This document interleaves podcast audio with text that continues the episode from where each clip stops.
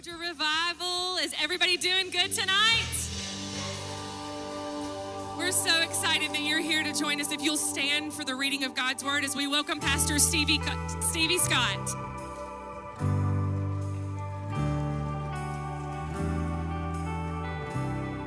So I just want to welcome you guys to the revival. Are y'all excited? Yes, I'm excited too. Um, I want to take a minute just to welcome all the I S N viewers that are also with us. And we're so grateful and thankful to the amazing Sid Roth, who gives the awesome opportunity for this to be broadcasted so so many can see what God is doing. I know that every time I come here, I experience such a touch from God, such an encounter with Him. And I want to tell you, that's for you too. Just reach out and grab it. So the scripture that I have today is Luke seven twenty-two. So prior to this scripture, um, John the Baptist has been put in prison. He's in a situation that's not what he was probably planning on. It's hard and it's confusing. And he sends two of his messengers to Jesus to ask him a question. And they're gonna ask him a question: are you the one, or should we expect another? And so some of us tonight are asking that same question. Is he really who he says he is? And will he really do what he says he'll do? And the answer is yes, yes, and yes. So in verse twenty-two, Jesus, I mean, verse uh, twenty-two, Jesus gives a simple, a simple answer. He says, go back and report to John what you have seen and heard. And so I'm telling you right now, go back and report what you see and hear tonight, because God is gonna move in a mighty way. The blind receive sight, the lame walk, those who have leprosy are cleansed, the deaf hear, the dead are raised, and the good news is proclaimed to the poor. That was Jesus' answer, and that's our answer. And that's what we can expect tonight. So when we worship here in just a second, let's go at it. Go at it with all that's in you, with expectation. Let's worship.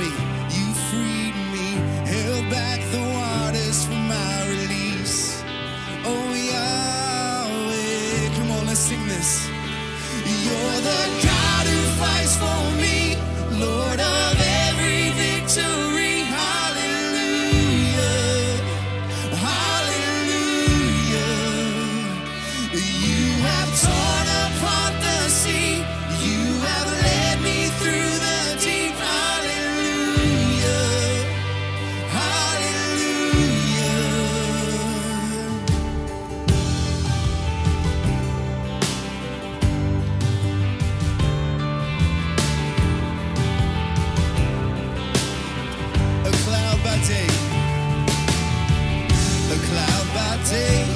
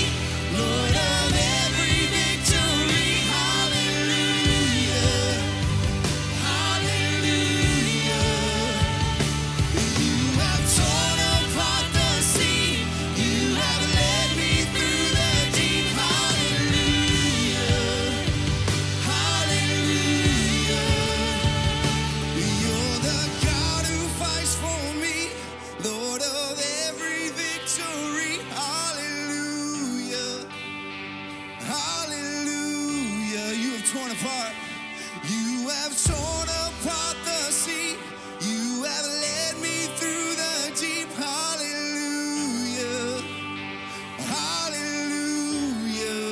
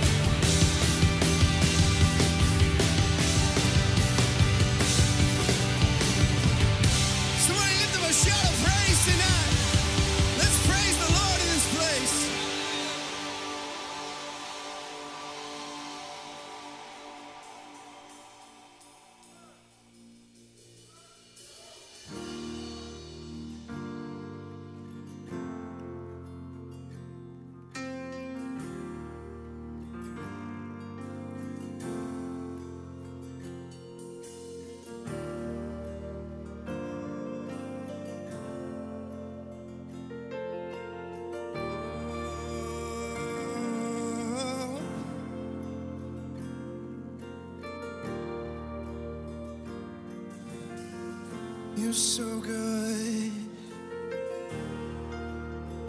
You reign above it all. Nothing's greater, nothing's higher.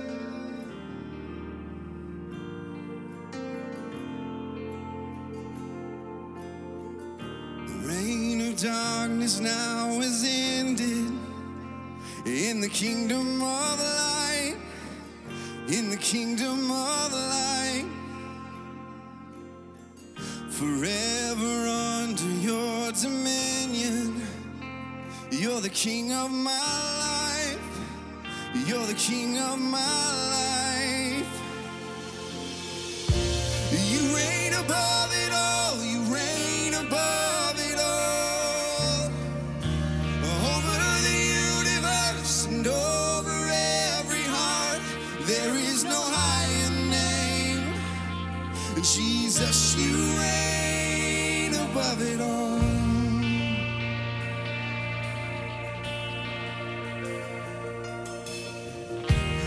On the cross, the work was finished. God, you poured out your life just to give us new life. Now from the lips of the forgiven, hear an anthem arise, 'cause Jesus, you're alive. You reign above it all. You reign above it all. Over the universe and over every heart, there is no higher name. Jesus, you reign.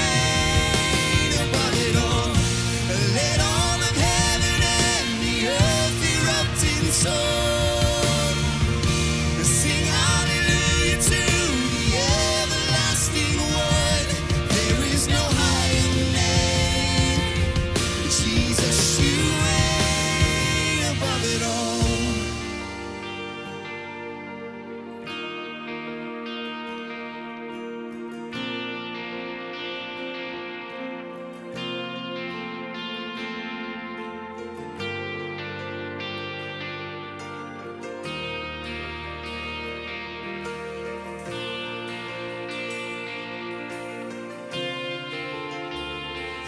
sent the darkness running out of an empty grave. Now seated alone in glory, enthroned on the highest praise. You sent the darkness running out of an empty grave. Now seated alone in glory, enthroned on. Come on, church, let's proclaim it together. You sent the darkness running out of an empty grave. Now seated alone in glory, enthroned on the highest praise. You sent the darkness running out of an empty grave. Come on. Now seated alone in glory, enthroned on the highest praise. You sent the darkness running out of an empty grave. Now seated.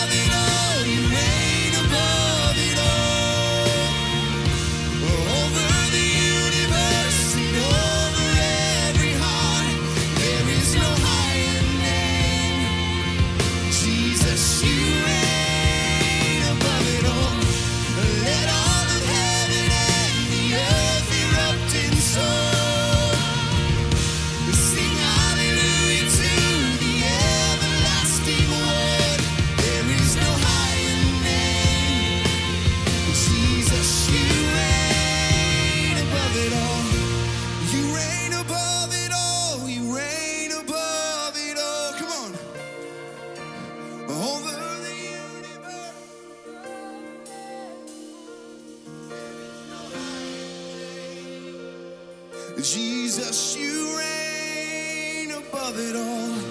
Let all of heaven and the earth erupt in song.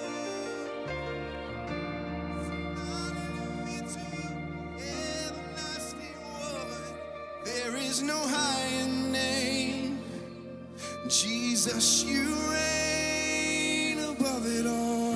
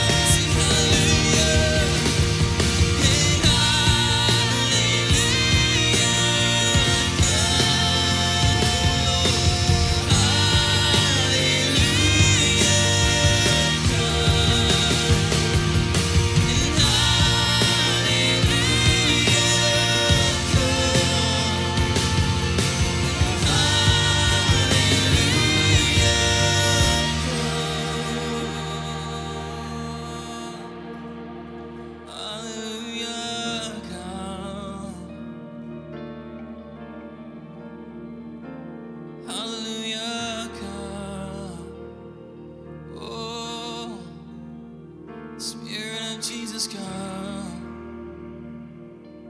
Jesus, you're welcome in this place. You're welcome in this place. Oh, Jesus, you're welcome. Jesus, you are welcome. Let's sing hallelujah. One last song. And hallelujah, come. And hallelujah, come. And hallelujah, come. Yes, hallelujah. Hallelujah, come.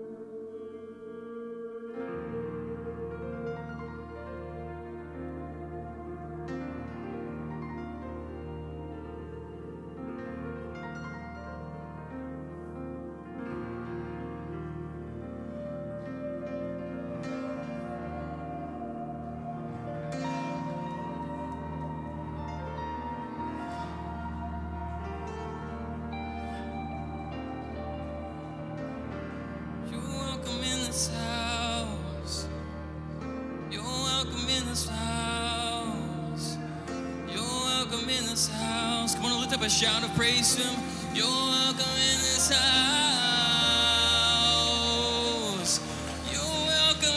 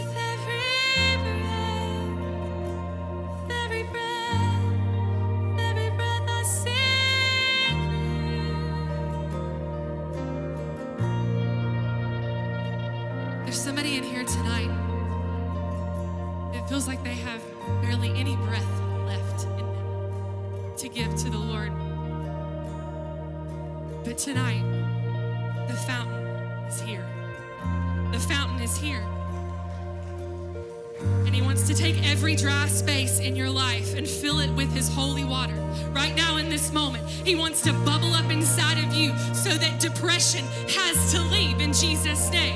It has to leave. Heaviness has to depart in Jesus' name. Yes. And so right now, he's just asking for one thing from you. Just from one thing, one thing, just sing. Give it that last breath that you think you've got. Give it all to him. Because when you act in that one simple moment of obedience, his flood comes crashing down all over your life. And so tonight, God, we praise you that you are fountain. We praise you. We praise you, oh God. We praise you, oh God. You are worthy of everything that we have. You are worthy. And so, God, right now we place you as the highest thing in the room, as the most important thing in the room. And as you become the most important thing in the room, God, you move mountains.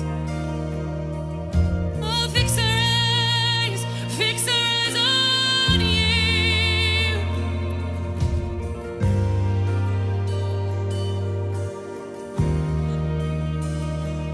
Every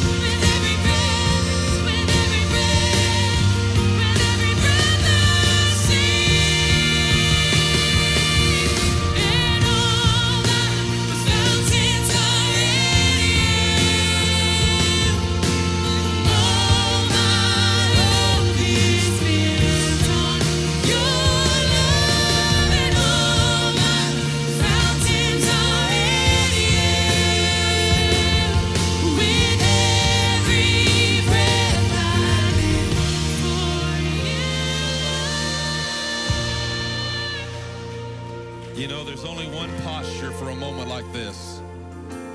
I looked over to the young lady beside me. I said, the Holy Spirit's on this young lady tonight. And I couldn't figure out why God was putting this in my heart.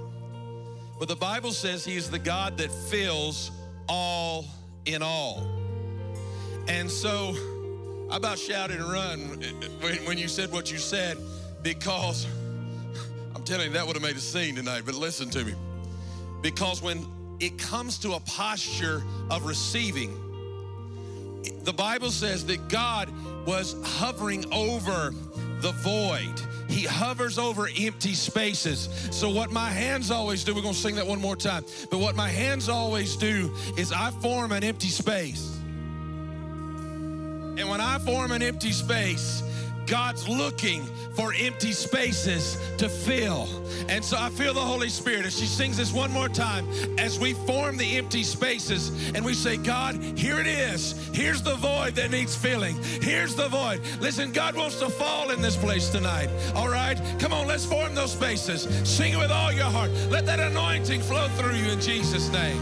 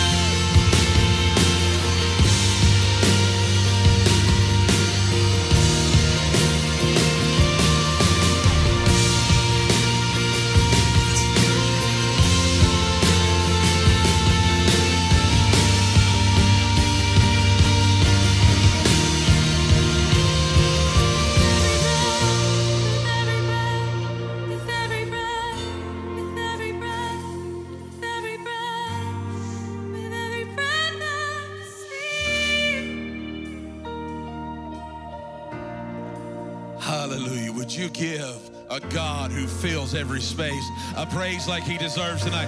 You didn't come out to play church. Come on, come on, give God a praise like he deserves tonight. Give him a radical. He's filled you, he's delivered you, he set you free.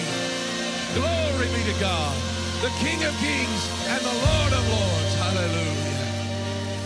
Amen.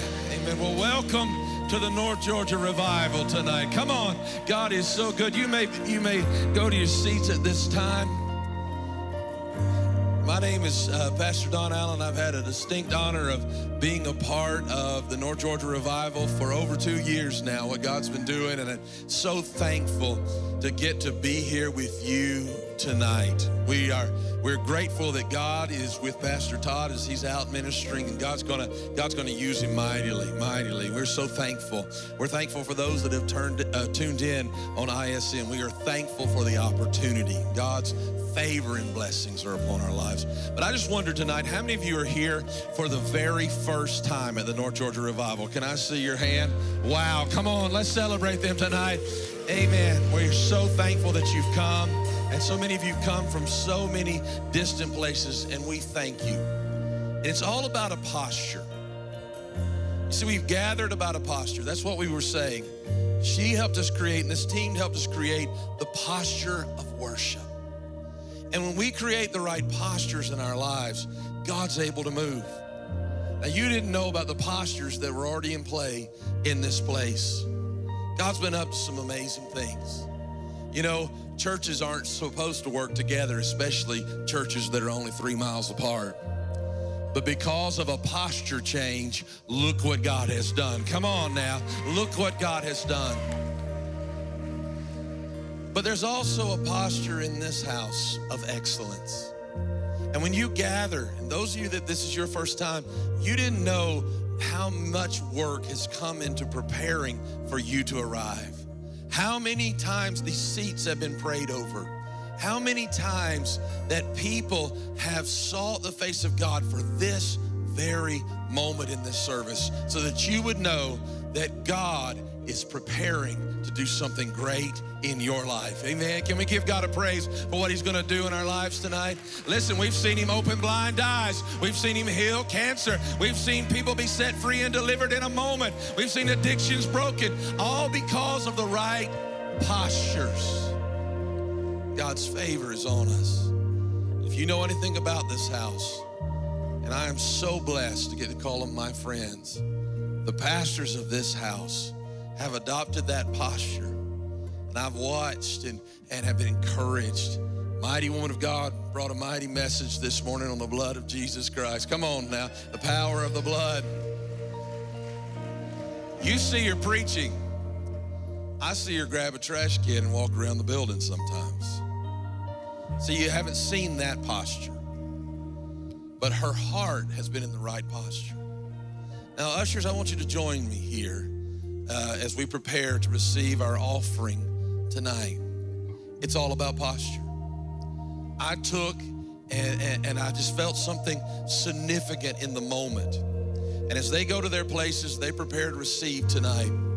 I want us to assume the right posture. In other words, to say, God, I'm thankful for everybody who's gone before me, who's given to support the revival so that the needs, you don't know how far these needs are coming from. They're driving from across the country to see God heal their families. And it's our responsibility and our opportunity to say, Lord, I'm going to take the posture of giving. So I want you to stand with me in this place. I want you to prepare your offering. Amen. You come on up, because you're gonna, I'm going to put mine in there first. All right. I want you to take that in your hand. Maybe those that are watching, you want to give, you can give the, via text or give through the different ways it's going to show you there.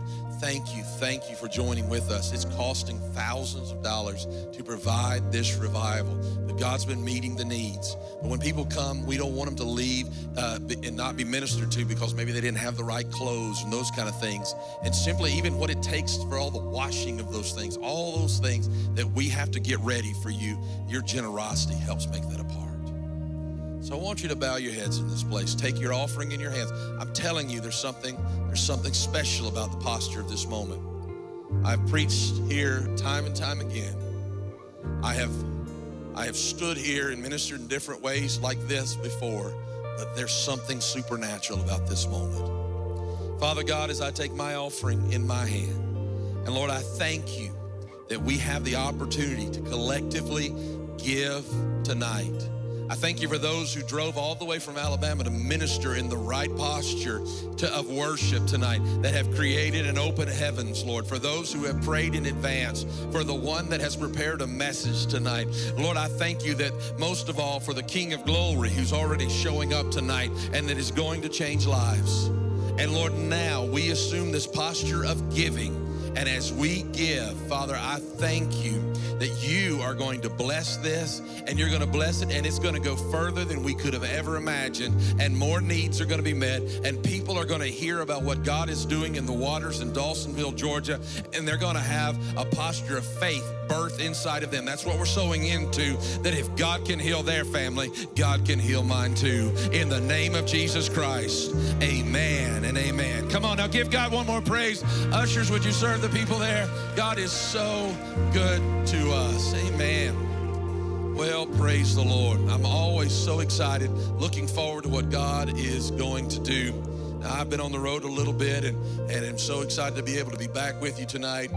And uh, we get, we get an opportunity to receive an impartation from a powerful teacher, preacher. But what I like best about him was he is a courageous, I, you know what, I believe that, that, that if we had lions in this part of the world, he'd be a lion killer. I want to tell you, I believe because he took his church into a move of the Holy Spirit that most people would have been afraid to move into, and lives have been changed, people have been healed, people have been filled with the Holy Spirit. And so tonight, I want you to help me give a really big North Georgia Revival welcome to Pastor as he comes. Come on around, Pastor Matt Scott from Moody, Alabama. Amen. God bless you.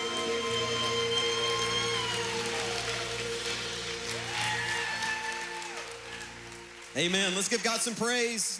Amen. Any good? Any good? Amen. Amen. You guys can have a seat. It's great to have everybody here tonight. It's great to have all those from Alabama who came over tonight, all of those from other states. Raise your hand if you're out of state, who came from another state. Look at all these states. On the count of three, on the count of three, shout your state. One, two, three. Wow. Those are awesome places. Really awesome places. And we're so awesome and uh, so glad that you came from those awesome places to be here tonight. Uh, I think Pastor Todd and Pastor Karen would tell you that the reason that this is an awesome night and an awesome place is because the Lord of Glory has decided to dwell here. It's nothing special about the building. It's a pretty building. It's a really nice building. And it's awesome people. But it's because Jesus Christ has decided to step into this room. And when Jesus steps into the room, anything can happen. Amen? Anything can happen. And so I have high expectations tonight. I believe it's going to be an incredible night. And I believe that many of you are going to experience a miracle. I believe many of you will receive exactly what you asked for.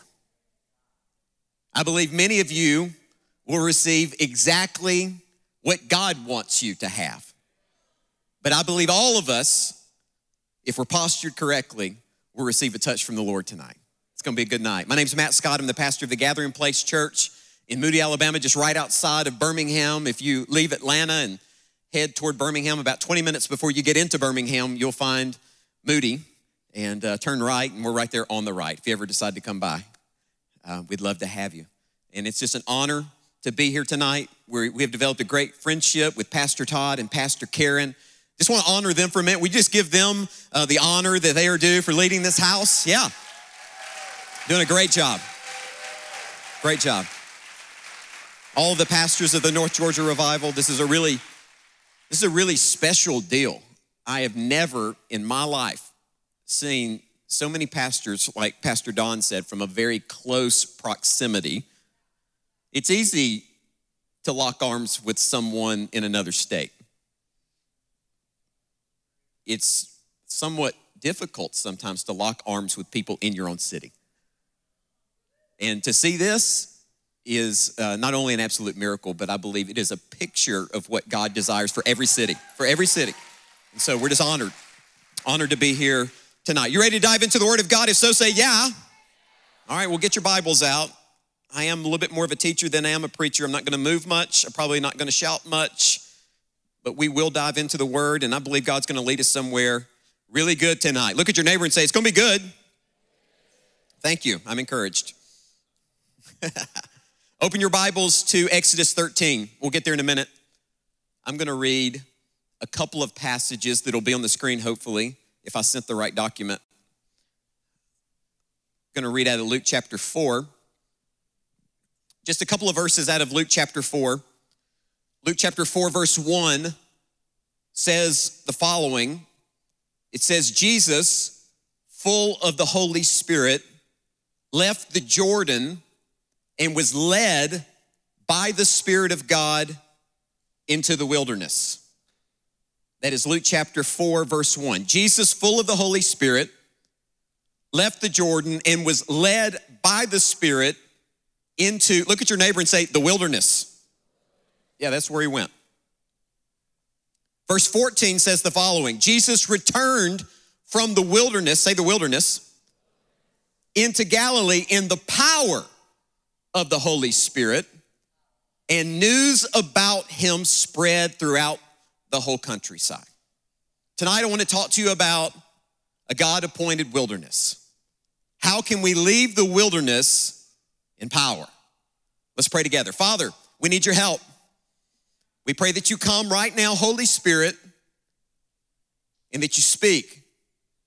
You have a corporate word that you want to give, but you also have an individual word that you would like to give every person in this room, every person watching online, every person that will watch this later. You have something for them. We pray that you meet needs. We pray that you speak clearly, that you give us direction. Show us exactly how we can come out of this season that we're in, corporately, but also as individuals, in the power of your Spirit. It's in Jesus' name we pray, and everybody said a good amen. Amen. All right, what I just read you in Luke chapter four is the historic account of a specific time in Jesus' life. It gives us details of what happens previous. The, the, the event was his baptism. Y'all remember his baptism? Was anybody there? Okay, all right, just checking. Gives us specific details of his baptism. He steps into the water, and the, the scriptures tell us that the heavens were rent open, that a voice thundered from heaven, "This is my son in whom I love and am well pleased." A dove descends and rests upon him. That sounds like an awesome moment. I hope that somebody tonight experiences that at their baptism. A heaven-rending, dove-descending moment. I want, anybody want that? I want that. And so Jesus' baptism, a little bit different than our baptisms. Jesus um, did not have to repent of sin. This was not a sin-repenting moment for him. He had no sin. But it was like our baptisms in the case that he was he was publicly devoting himself. He was letting everyone know that I am in this to the very end. And he would prove that. Now, we as Christians often say things like, "God, I will serve you until my death."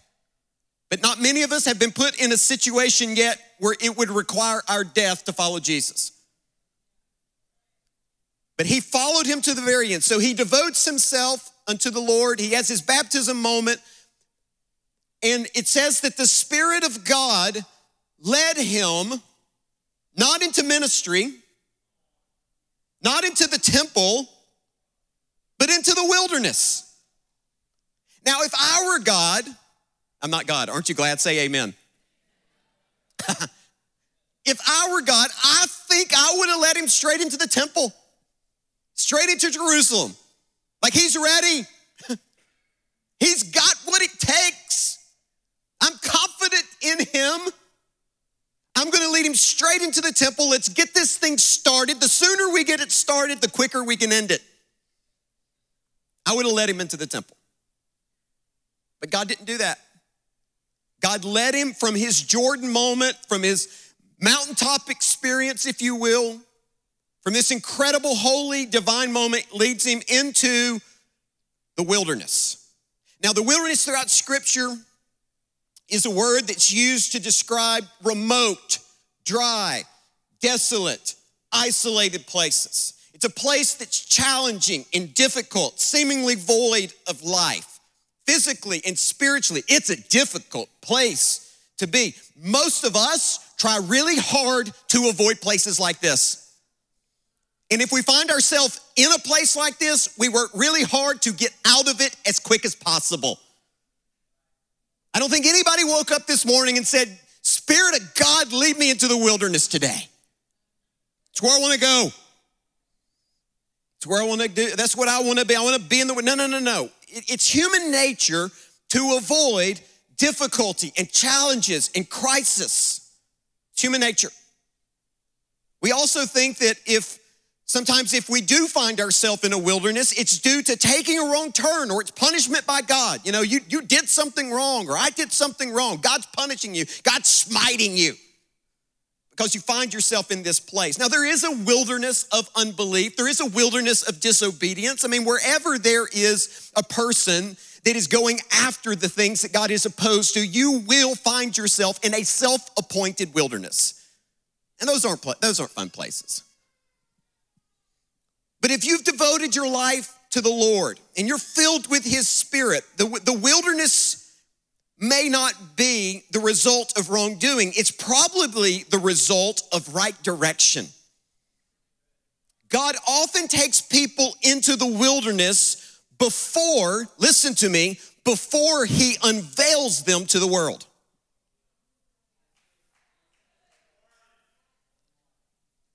It's a God-appointed wilderness. And I feel that there might be some here tonight. There may be a lot of us here tonight who would find ourselves in a place like that right now. If not, you'll probably be there at some point. So take notes and pay attention so you'll know what to do when you get there.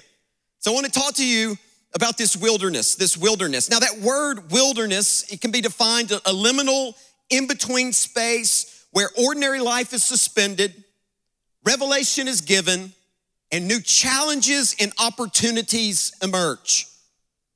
That's a working definition for wilderness. In Scripture, wilderness encounters often happen in a critical juncture in someone's life. So if you find yourself in one of these places, odds are God's up to something and he wants to do something really powerful in your life. So there could be a reason to get excited about the wilderness if you find yourself in the middle of one. So throughout history, we, we see in these, right before a drastic transition takes place in the ministry of someone, or right before there's a corporate anointing that's about to fall, before something big is about to happen to God, people find themselves in a not so attractive place. I could give you many examples. For example, Moses was in the wilderness. He prepped in the desert for his ministry. God met with him in the desert. Just so happened that his ministry would be in the desert. Poor Moses. But I think that Moses got some heaven credit, don't you? Yeah, yeah, he did. David, before killing Goliath, his only experience was in the wilderness with sheep. Matter of fact, his brothers made fun of him when he came to the front lines of battle.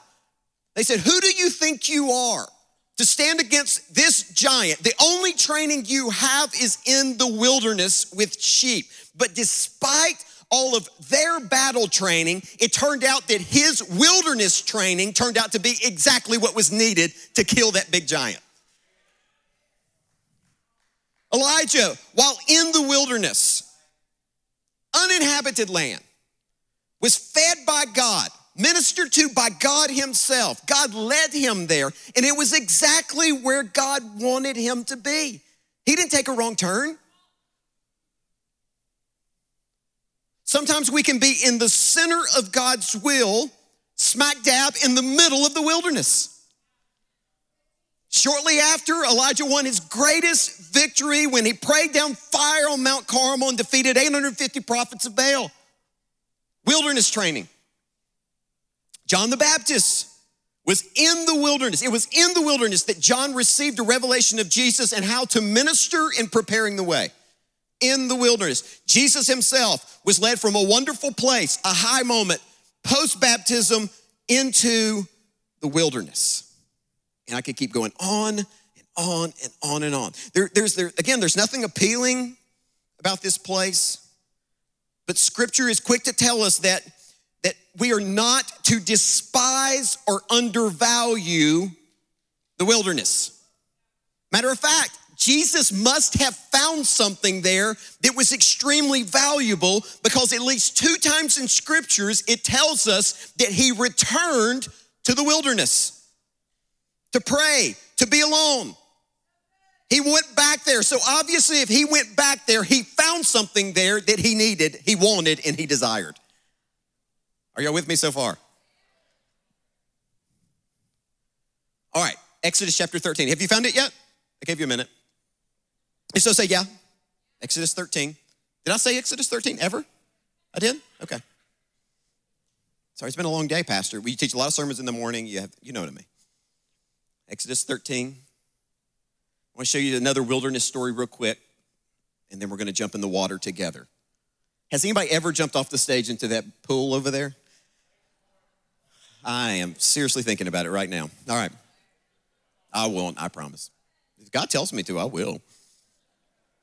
What is it? Do it first and then ask for forgiveness later? Was that, is that what it was? Okay.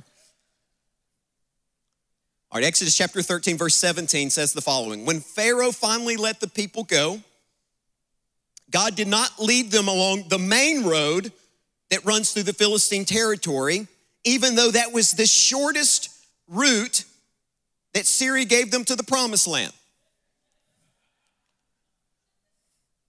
He didn't take them on the easy, direct route. God said, if the people are faced with a battle, they might change their minds and return to Egypt. We can substitute the word bondage for Egypt. So God led them in a roundabout way through the wilderness toward the Red Sea. And thus, because of this, the Israelites left Egypt like an army ready for battle. All right, this is really interesting. All right, so this is a season in time where God was the one that was fighting all of Israel's battles. Y'all remember the story? Pharaoh, Charlton Heston, you remember it? Huh? Is Charlton Heston not the greatest Moses that's ever existed? Yes, he is. Of course he is, hands down. All right, so this is a season, God's winning the battles, God's doing it all. There's, there's, there's, plagues and all sorts of fun stuff going on. God defeated Pharaoh single-handedly. He's the one who got them out. He's the one who's due victory. Up to this point, all of their victories solely based on God's favor. But God shows us something here I think is really, really important. Even though he was completely capable of defeating any army that they would have met on that direct route, he knew that his role in the battle could and would in this situation be limited by their doubt and fear. He knew that it would be limited by their doubt and fear. He knew that in this situation, due to their immaturity, due to their lack of experience, due to their lack of time spent with him, in this situation, at this point in the game, it would be best to go around this battle, take them into the wilderness so that he could prepare them for a future battle that would be far more important than this one. So he took them around. I'm gonna take them around. I'm not gonna take them. I'm not gonna take them direct. I could take them directly and I could do it all myself, but I am going to take them around. Because if I send them into this and they get all scared and they get all fearful, they start isolating themselves.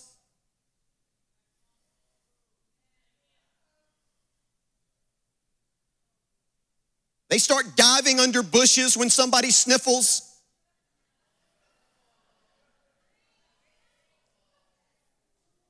Because of their fear, they will limit what I want to do. So they're not ready. And it's okay, he's not mad, he's, up, he's not upset. He loves you. He didn't get his belt off and whoop him. Anybody get a whooping growing up? I think we need more whoopings. Can I say that? Okay. So I'm gonna, this is what I'm gonna do. I'm gonna hide them. God hid them. I'm gonna hide them in the wilderness. And in the wilderness, I'm not gonna waste the season. This is not a wasted season. I'm not gonna waste the season. I'm gonna use the season to comfort them and nourish them, test them, and hopefully, if they respond well in the season of wilderness, I'm gonna lead them out of the wilderness in great power.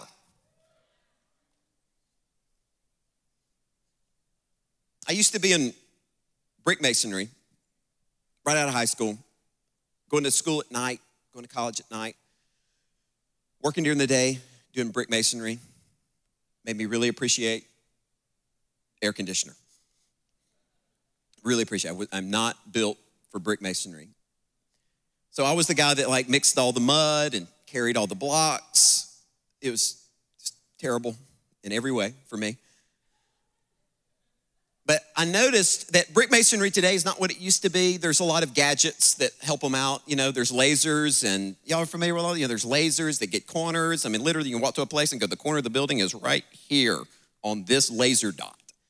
I mean, It's crazy. So they have all sorts of gadgets, they have all sorts of tools, they have all sorts of technology, but every once in a while we would be we would be laying a wall, the masons would be laying a wall, and they would stand back and they would look at the wall, scratch their head, they reach into their toolbox and they would pull out a line with a weight on the bottom of it. They would put it up against the wall, they would drop the plumb line to see if it's true, to see if it's accurate. And every once in a while, they would say, this wall's off. We started in the right place, but something happened along the way and we're not where we started. The wall's leaning out, the wall's leaning in. And our, despite the technology that we have, and despite all of the good programming that we have, and despite where we've come, something's off.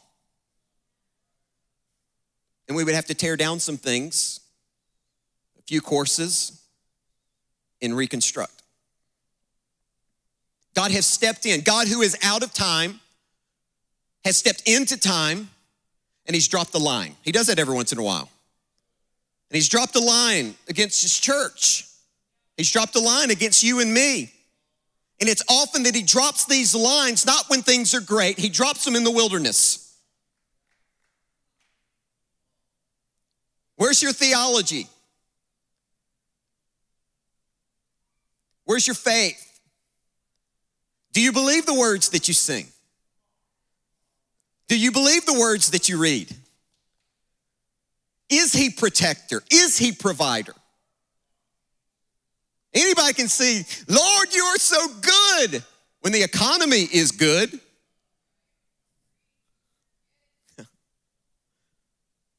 So God says, I'm going to take them into this space and I'm going to check them out.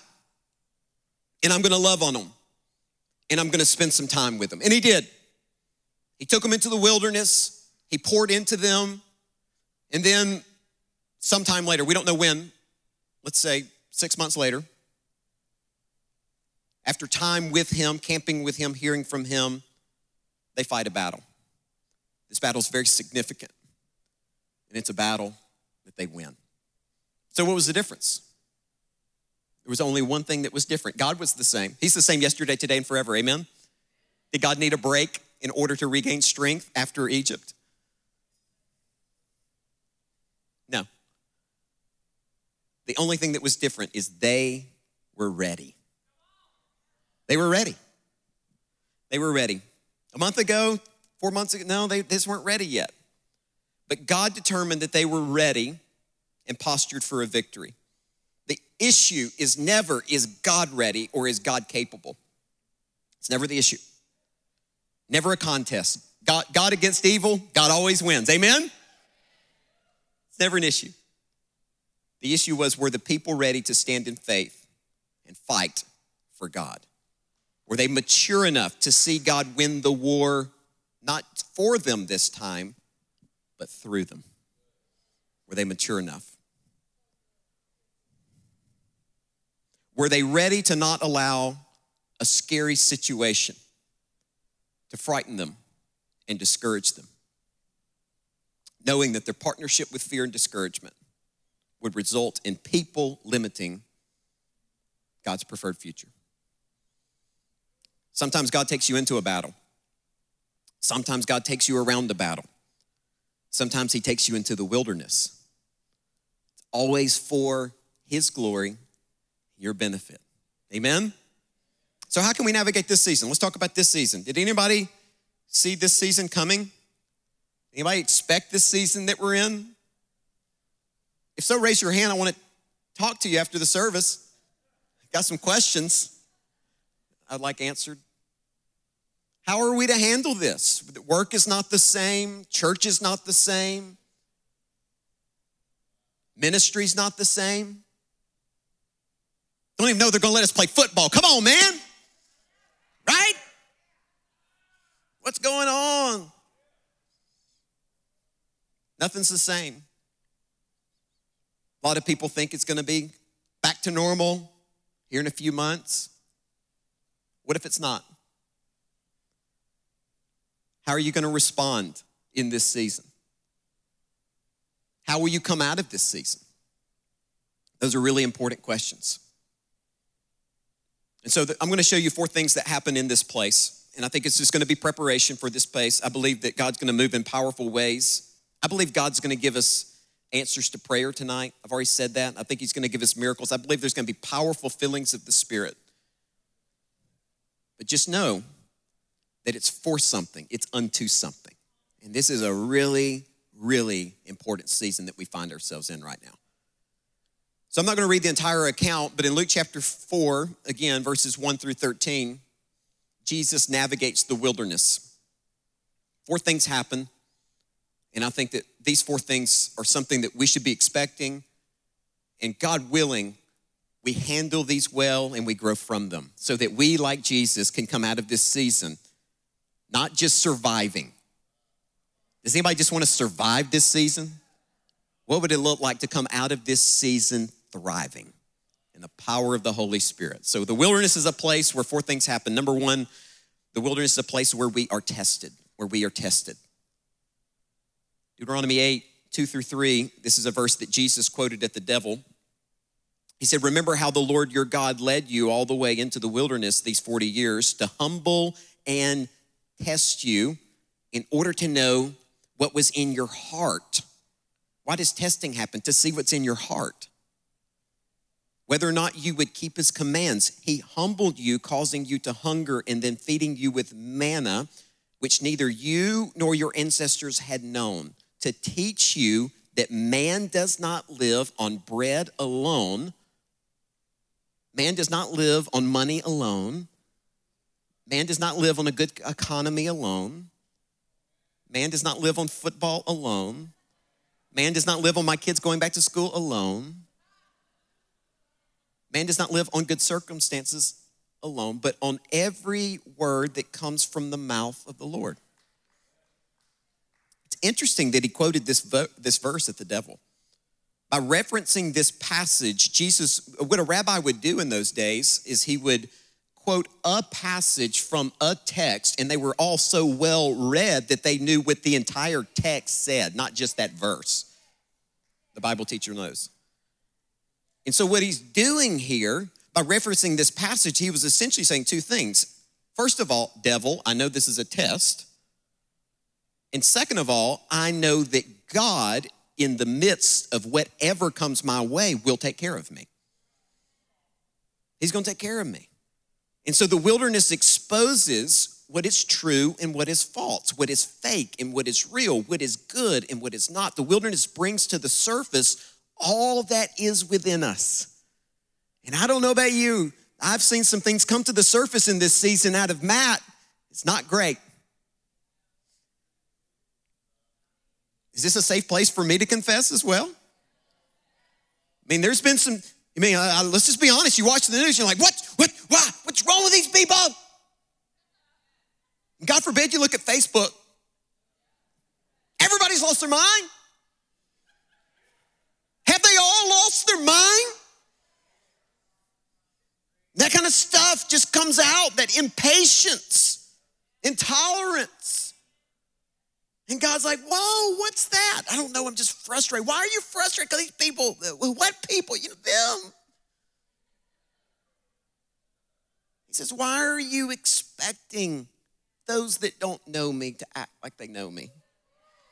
Like, oh, yeah, that's right. Forgot about that. God, this is frustrating. Nobody's coming to church. Why aren't they coming to church?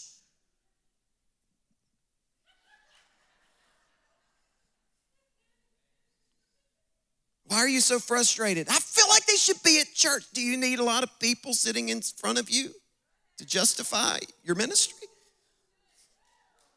Don't want to hear that. Quit talking to me like that. That's rude.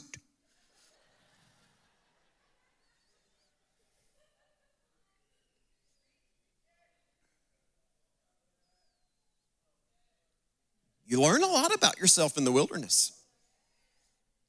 And you can deflect. It's all about them. But that wouldn't be unwi- that would be probably unwise to do. Because see, how you handle the wilderness determines how long you'll be in the wilderness. I mean, there was a group of people that didn't handle it well, and they were like in there for what, like forty years? Jesus handled it perfectly, and he was there for forty days. Perfectly. I like forty days better than forty years. Anybody?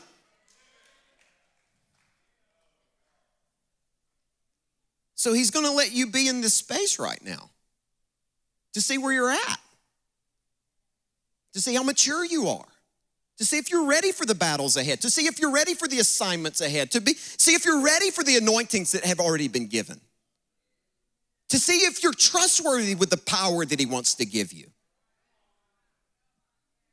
This is a season of testing.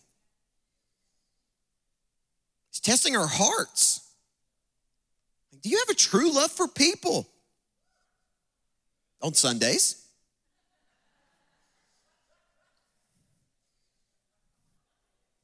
This is a test of your soul. How healthy is your soul? Where are your emotions? Are you like okay one day and then bat crazy the next? Because Jesus might be like, that right there, let's work on that for a minute. You ain't ready for the temple yet. Let's work on this in the wilderness with nobody around. I don't want him to see you like this. I definitely don't want lost people to see you like this. They'll blame me.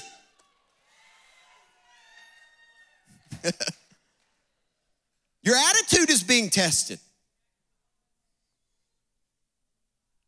Can you be a person that remains in hope, even when you don't feel hope? Your faith is being trusted. Do you trust God in a season where there is much to fear? Is he your rock? Is he your shelter? Is he your safe place? Does his blood cover you? He's testing your ears. What are you hearing right now? He who has ears, let him hear. There's a lot to hear right now. What are you welcoming in? What are you dwelling upon? What are you meditating upon? What you meditate upon, you magnify, and what you magnify, you'll see come to, to pass in your life. Your eyes are being tested. Can you see God in the midst of this all? Can you see him working around you? Your devotion is being tested. What do you truly love? What are you grieving the most right now? What are you grieving? Some of us are grieving that we can't get on a plane. Some of us are grieving that our teams aren't playing. Some of us are grieving that our kids are with us.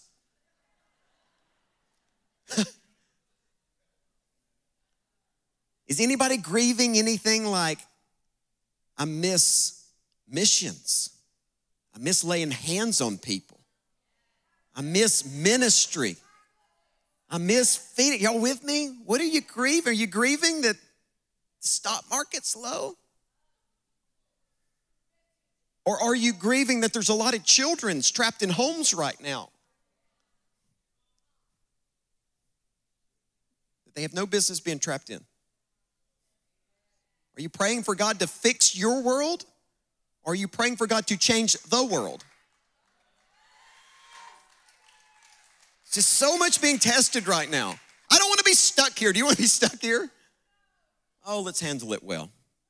Let's handle the test well. You know, a test is given to see if you're if you're ready to go on to what is next. For those of you who are teachers, I'm ready to go on to what is next. Let's pass the test. Number two, the wilderness is a place where we're tempted. Your enemy always comes at you in the wilderness. He doesn't play fair. He's not going to come at you on your best day. He's not going to come at you on that day where you just came out of the glory after spending three and a half hours with Jesus. He's going to come at you in the wilderness. Satan came after Jesus with three basic temptations. He tempted him, tempted him first to get for himself, to self-provide. It's a big temptation in our world. to self-provide. He tempted him with compromise. I am seeing a lot of compromise right now. It breaks my heart. It's in a lot of compromise. To abort the plan.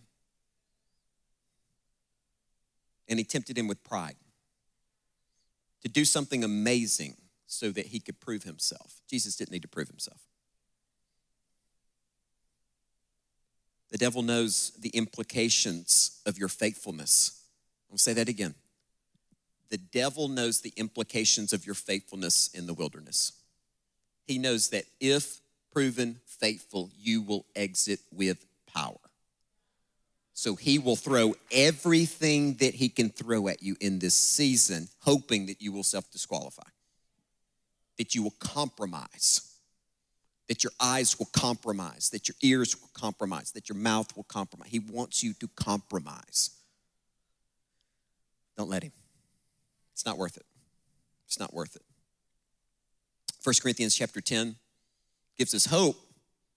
Verse thirteen says, the temptations in your life are no different than others experience, and God is faithful. He will not allow the temptation to be more than you can stand. When you are tempted, he will show you a way out so that you can endure. You know, one thing that the wilderness does is it gives me an opportunity to crucify unhealthy parts of me. Because there's things being exposed. I was driving down the road not too long ago, and I was having a conversation with someone that had offended me, but I wasn't on the phone and they weren't in the car. Anybody ever had one of those conversations? Man, I am, listen, I can't tell you how good at those I am. Like I have some of the best, Pastor, I have some of the best fake arguments with folks. Every single one of them, I win. There's always a crowd that forms in my fake argument. Like, oh, did he? Oh, he just told you. And I just drop the mic and everybody cheers. I need help. I need help, y'all. So I'm having one of those conversations in the car. Somebody has offended me. I'm crying out to the Lord. And he said, what's the issue? I said, I am offended. He said, what part of you? I said, this part of me. And he said, oh, that part of you is still alive? Apparently. He said, well, wouldn't this be an excellent opportunity to kill it? Let's just go ahead and kill that part. And then the next time this happens, you won't be having fake conversations driving down the road. Thank you, Lord. Thank you, Lord. The third thing, the wilderness is a place where we can be nourished. We can be nourished. Anybody need to be nourished? Hosea chapter two, verse fourteen. I love this passage. It's talking about an, an adulterous wife and how the husband is coming after the adulterous wife. And before you judge or get upset, we have all been the adulterous wife. All of us. And this is what the Lord says, therefore I'm now going to allure her. I'm going to lead her into the wilderness to chastise her, to condemn her. No, to speak tenderly to her. This is going to be a season, if you will allow, the Lord's going to speak tenderly to you. And there I will give her back her vineyards and will make the valley of Achor a door. That was a place where something very terrible happened, a door of hope. There she will respond as in the days of her youth, as in the days she came up out of Egypt. I tell you, something's going to happen in this wilderness season. A lot of people are going to fall back in love with Jesus. They're going to fall back in love with him. They're going to realize, I have made too much of this. I've made too much of myself. I've made too much of money. I've made too much of stuff. There's been far too many activities. God took this as an opportunity. Did he send COVID? No. But he's taking this wilderness season as an opportunity to lead all of us to a place where he talks to us sweetly and says, why don't you fall back in love with me? Why don't you fall back in love with me?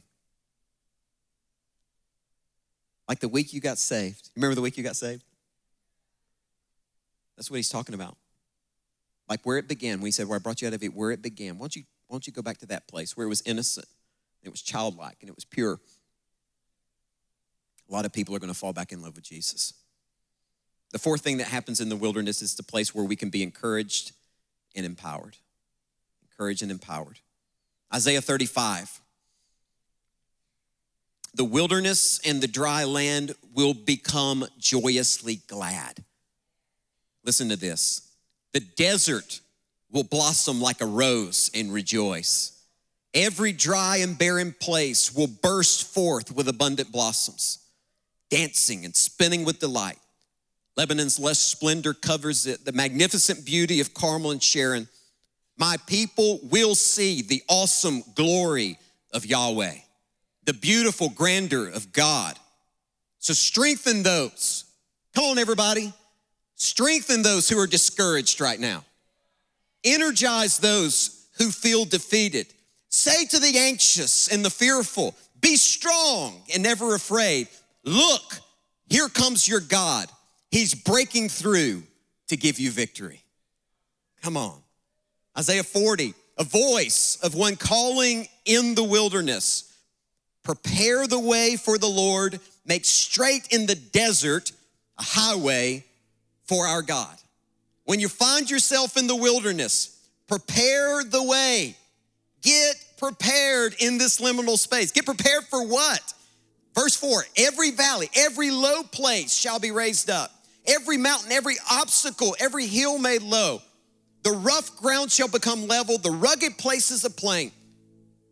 So when you use this season to get ready, this is what he's saying. When you use this season to get ready, to seek the Lord, things begin to shift. Things happen. And then when they do, look, the glory of the Lord will be revealed and all the people will see it together, for the mouth of the Lord has spoken. Man, that is so good. I don't even have to preach. I can just read this. Listen, when God speaks, he expects us to partner with that word. He's, his spoken word is always looking for partnership. Our commitment, oh, this is so important. Our commitment and bold belief of his word is your sword, it's your weapon. It's our victory. When, when people of God hear God speak and then boldly pursue what he has spoken, the pursuit of that word becomes an undefeatable weapon. And the enemy knows this. He knows what God has said. He knows what God has promised. He knows what God wants to do in this season. And the last thing that he wants is for the people of God to believe God. It's the last thing he wants. The spoken word of God is there for us to pursue, for us to welcome in. And when that happened, things change. Now you also need to know that the spoken word of God always attracts opposition. Mark chapter four, Jesus said, when people hear God's word and begin to pursue it, opposition is deployed to choke it out, okay? To make it seem impossible. And when the declared word starts to become impossible to us, doubt, disappointment, discouragement, compromise, fear, whenever we partner with those words instead of God's words, things get choked out. You know, I, I think about Mary. Y'all remember Mary in the Bible, Jesus' mom? Yes? So an angel appears before her and says, um, I'm paraphrasing, hey, you're gonna have a baby and he's gonna be the Messiah. And, and this is gonna happen not through natural relations with a man, the Holy Spirit is going to come upon you, and you will conceive. And I love what the word tells us. It says that Mary treasured the word spoken over her. She, she took that word and she welcomed it in. The, the word treasure in the Greek, it, it, it means that she guarded it. Like, oh, God said that? Did God say that? God said that. That's mine.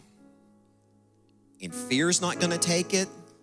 Doubt's not gonna take it. I mean, to my knowledge, she was the first that conceived a child without a man. There's a lot to doubt there. There's a lot to fear. She knew that in that culture, if she conceived outside of marriage, she could be stoned. Are y'all hearing what I'm saying? So fear came after that word. Doubt came after that word. Discouragement came after that word because a lot of people turned her away. She said, no, this is mine. I'm cherishing this word. And no one's gonna take this from me. And I believe with all of my heart that God has given some of you words. He's given you promises. Maybe from even long ago. Maybe you've heard, I am going to be healed in the name of Jesus. Maybe you have heard that my marriage is going to be restored in the name of Jesus. Maybe you have heard you are going to be set free and delivered in the name of Jesus. Maybe you have heard that my family is going to get back together. My kids are going to come back home. You have been given words. Do not let the thief come and take those words. Cherish them. Cherish them. I believe that, church, God has given us a promise. That revival is not coming, but revival is here. It's here. Open your eyes and look. It's here. This is not a season where we just hunker and survive. This is a season where we rise up and thrive. This is a season that we don't look back on and say, man, I'm so glad twenty twenty's over. No. We're gonna come out of this season, I'm fully persuaded that we're gonna come out of this season above, ahead, advancing in the power of the Holy Spirit. Because whenever he gives a word, listen, he also gives every tool needed to dismantle the obstacles. Every tool needed. Every tool needed to fight off the one that would wish to steal, kill, and destroy. Faith has to arise. Now's the time. Now's the time. I want you to stand up. I think God is about to do some incredible things, but let's just give him a moment to work on us. Is that okay? Just give him a moment to work on us before we get into the water. Man, I'm looking forward to the water tonight. I think some really powerful things are gonna happen. You agree with that, yes or not? Yes?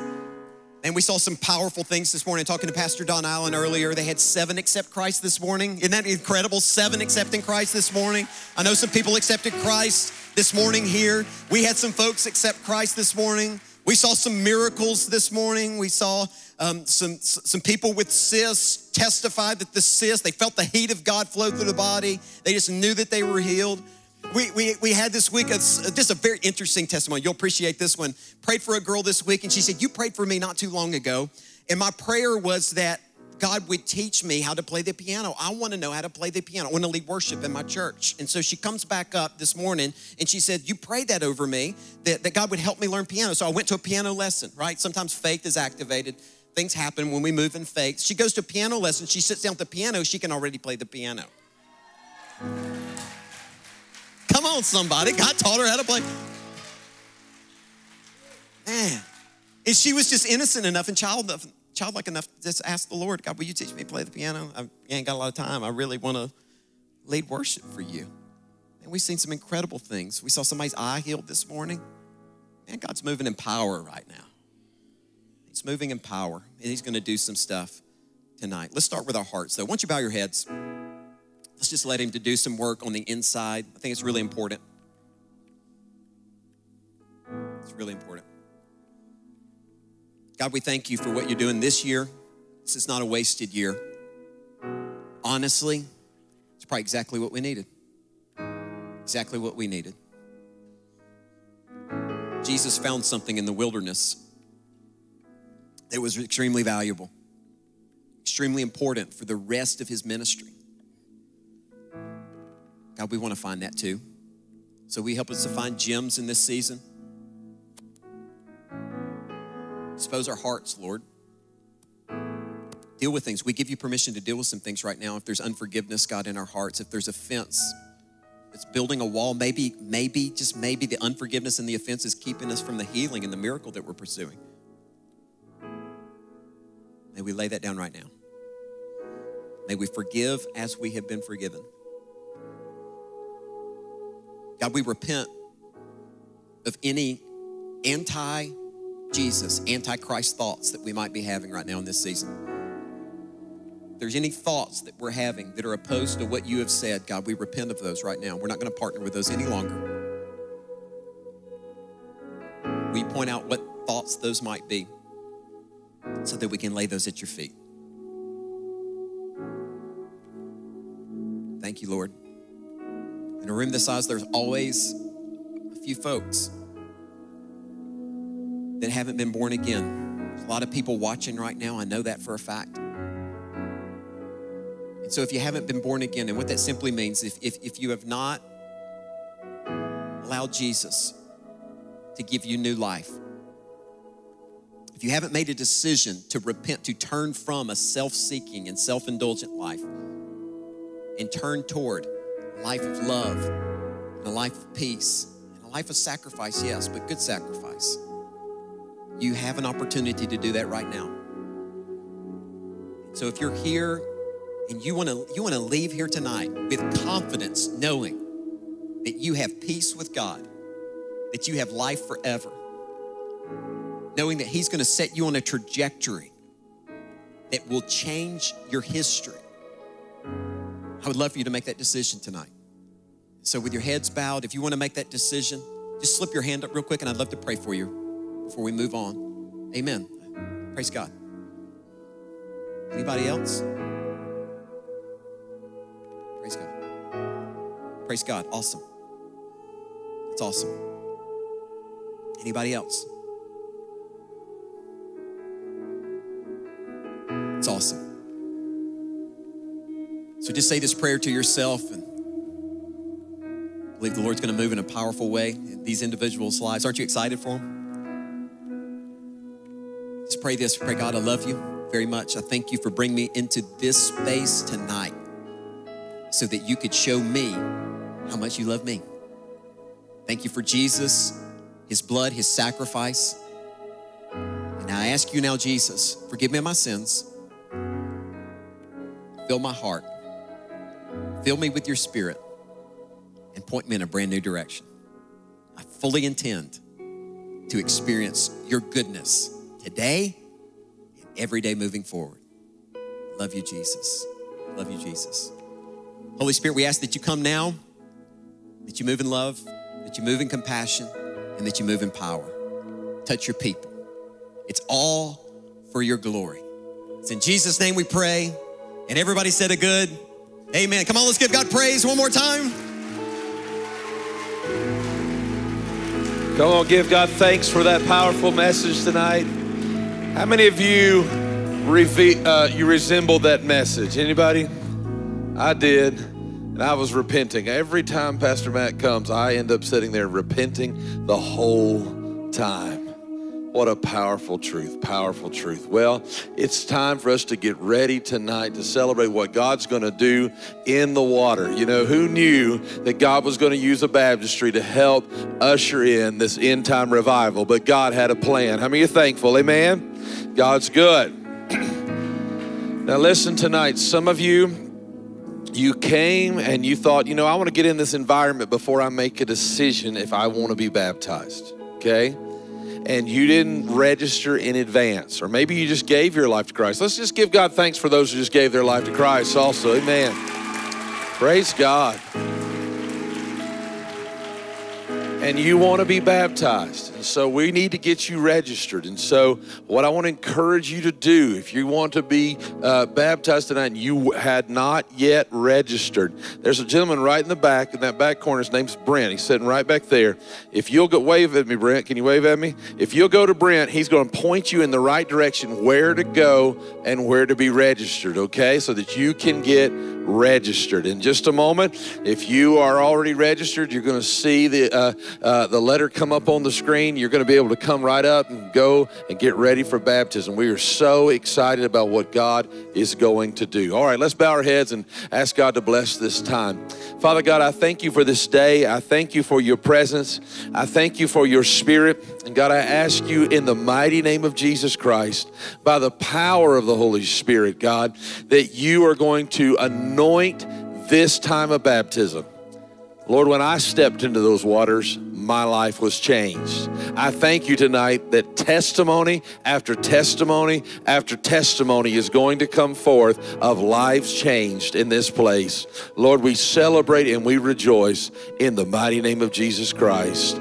Amen and amen. All right. Hey, listen, if you're not registered, go on back there. He'll point you in the right direction. But maybe you're here and you're in a wilderness time and you need prayer. We have prayer workers that would love to meet you right out front here. They would love to pray with you. We ask, though, make sure they have a, a revival badge on before you let somebody pray for you, because we have uh, them ready. They're in the uh, preparation for what God's already doing in the house. And so if you need prayer, if you would, go at that this time. All right, is it time for the first baptism uh, people to come go through the line tonight? All right, what do we start with? A.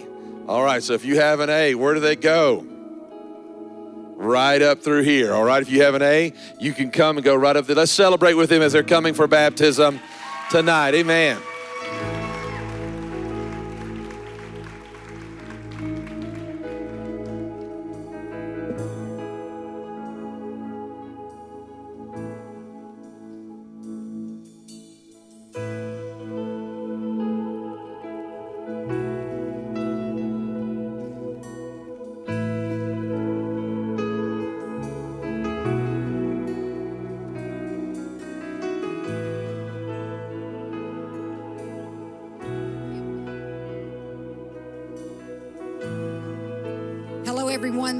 Karen Smith, and we're here in Dawsonville, Georgia at the North Georgia Revival, week number one thirty-two. I'm joined here tonight with Pastor Matt Scott from The Gathering Place in Moody, Alabama. Pastor Todd is away tonight, Pastor Matt. He is ministering in another state, and so you are with us tonight, brought an incredible message about the wilderness. And Pastor Matt, I want you just to give us a little bit of a review, maybe a little bit more thought Uh, about how the church is in what you call the wilderness experience right now. And what I love that you mentioned was, is that, you know, a lot of times we look at a wilderness as something negative. Yeah. But you, you suggested that maybe tonight that a wilderness experience is not always negative. Just speak into that right yeah, now. Yeah, it's not always a negative experience. Uh, and the reason we know it's not a negative experience is because Jesus was led there by God. God led him into that place. We know Jesus was without sin. He didn't take a wrong turn. Uh, it was exactly where God wanted him to be. And so Jesus, after his baptism moment, wasn't led right into ministry. He was led into this very strategic place where God could pour into him, where he could be tested and tempted like we would be tested and tempted. So I know Jesus had us in mind while he was in the wilderness, showing us how to navigate oh when we find ourselves in these dry places. And so uh, I, I do feel like that often, I know at least speaking for myself, when I find myself in a dry, disappointing, seamlessly void of light place, I try to get out as quick as possible. Right. But maybe, just maybe, there's something in these wilderness spaces that's very valuable. You know, I love how you mentioned that when we're in the wilderness, how we respond to the wilderness uh, determines how long we stay there. Yeah. In, a mo in, in that moment, uh, I was arrested in my own spirit to say to the Lord, you know, God, I want to do well. I yeah. want to do well in this experience. And so do you think, Pastor Matt, that we still have time to do well as oh, the yeah. church in oh, this yeah. wilderness? I think the Lord is patient. He saw this coming. He knew where we were. I don't think he's disappointed in how we're responding as individuals or how we're even responded as a church. And um, and I try not to get caught up in all of that, you know, what this church is doing right now and what that church is doing right now. I think that God does have something very strategic for each body of Christ in this season and for each individual. And um, I think really what is being tested right now is just simply our faithfulness, our faithfulness. Will yes. we really be faithful when circumstances are challenging? And so I think that there's definitely things that God wants to do. And I think that if we respond in faith and in love, there's going to be, you know, Jesus came in led by the Spirit, but he left in the power of the Spirit. Absolutely. And that's what I want. Yeah. I want to leave this season not surviving it. I want to leave this season thriving. I want to leave this season further ahead and further along. And I think we all have the opportunity to do that. We've got more. I think we got more tests ahead of us. Yeah. So we want to do well. Yeah. We want to we want to serve well. We want to remain faithful. And I love the fact that you mentioned about not compromising. Yeah. Staying the course, doing what God's called us to do. Yeah, I don't think God has changed his mind in this season. And so the things that we were doing before, we may do them a little bit differently. Right. But I don't think he's changed his mind about revival. I don't think he's changed his mind about seeking his heart and going after the nations and evangelism and healing and miracle signs and wonders. I believe that we're still on that trajectory. And maybe, just maybe, we come out of this season after handling it well, right, and we see an increase in all of those. Wouldn't surprise me one bit. Well, I tell you what, we're in a good place tonight here at the North Georgia Revival where people are, I think they're realizing yeah. this, uh, this time of testing, a time of preparation, a time of making change. Yeah. And so they're coming to Jesus in the water tonight. And so we're going to be going here in just a moment to the baptisms and seeing life change. You know, it's Pastor Matt, we've seen a lot of of healings and miracles and signs and wonders. You have in yeah. Moody at your yeah. church, but what we really love to see is life change, oh, where Jesus meets them in the water and people coming into a new awareness of, hey, this is a moment in time, and we've got to be responsible, we got to remain faithful, we got to remain steady, yeah. because really the world is waiting on the answer that, that we have. Yeah. So be encouraged tonight, guys. Be encouraged, church. It's not too late to get on the course of faithfulness to the Lord and responding well in this time of wilderness. This is the time we grow. It's rough, it's, it's pressing, it's hard a lot of times, but we're going to stand up tall and stand up straight, look at the things that are around us, yeah. and find out what God wants us to see during this time. I want to invite you to go to our website, c f church dot t v. Check out the next upcoming event in September. It's the weekend of the thirteenth. Pastor Matt, Matt yeah. we will be joined by Uh, John Kilpatrick from the famous Brownsville Revival. That's going to be good. And also David Giamona, an incredible uh, chaplain, retired chaplain from the Army, saw four wars. These two men are going to speak into leaders. Wow. It's a Pastors and Leaders Conference. If you're a leader of any of any kind in your church, you need to go to our website and register for this conference. It's going to be an incredible time of impartation. So don't miss that. Again, go to c f church dot t v.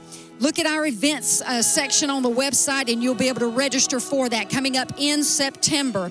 And also, I want to mention Pastor Todd's uh, recent books. This one right here, you can go to kingdom ready dot t v and order online tonight. Pastor Matt, I, I'm sure you've read this, and your wife, Stevie, have read this book. Oh, my book, goodness. Got this book. Can't tell you how much that book helped. Speaking in Tongues. This is a, a manual, an explanation of the power of the prayer language. So if you have not read this, you need to go to kingdom ready dot t v right now. Pick this book up. You may be totally informed on this subject, but you know somebody that is not. Yeah. So get this book for them, and it will explain the power of the prayer language. This is our weapon in that this day and time, and while we're in the wilderness, that's what Come we on. need to be doing is what praying in gift. tongues. What a great gift. And then the last uh, book I want to mention just tonight is, is Pastor Todd's most recent book. This is Creating a Habitation for God's Glory. The Lord is looking for churches, bodies of people all over the world that can host his presence, that can stand under the glory, that can make a way to the glory for others to come and join. Grab this book as well on kingdom ready dot t v. Uh, go to that website. You can order all of Pastor Todd's material there. And these are these are uh, some tools that you can get in your hands today, yeah, while we're in this wilderness period, to prep and make yourself even more ready. Matt, Pastor Amen. Matt, any last thoughts no, uh, I, as we step away and go to, to the baptisms here? Man, I'm excited about the baptisms tonight. Awesome. I feel the glory of the Lord in the place. I know there's going to be breakthrough in incredible ways, but you know, just for any of those that might find themselves in a wilderness space right now, a wilderness place right now, don't be discouraged. Don't be discouraged. Again, remember, God led Jesus into that place because there was something very important for him there. Matter of fact, Scripture says that he came back to that place, wow, at least two times that we know of, just to be with the Lord. And so this is a season to allow the Lord just to nourish you, to pour into you. Take advantage of those opportunities to minister when God puts them before you, but just know this is a really, really special season. Take advantage wow. of it. Thank you, Pastor Matt. What a great word. I love it. It was a great word tonight. Love the fact that you taught us. You taught Amen. us. Love that teaching gift and the preaching gift mixed together tonight. Thank you. Thank you so much for being with us at the North Georgia Revival tonight. Don't go away. We are about to start baptisms. People have already pre-registered to baptize. They're ready Amen. to meet Jesus in the water and get a refreshing during this time of the wilderness. So join us now as we go into a time of baptism.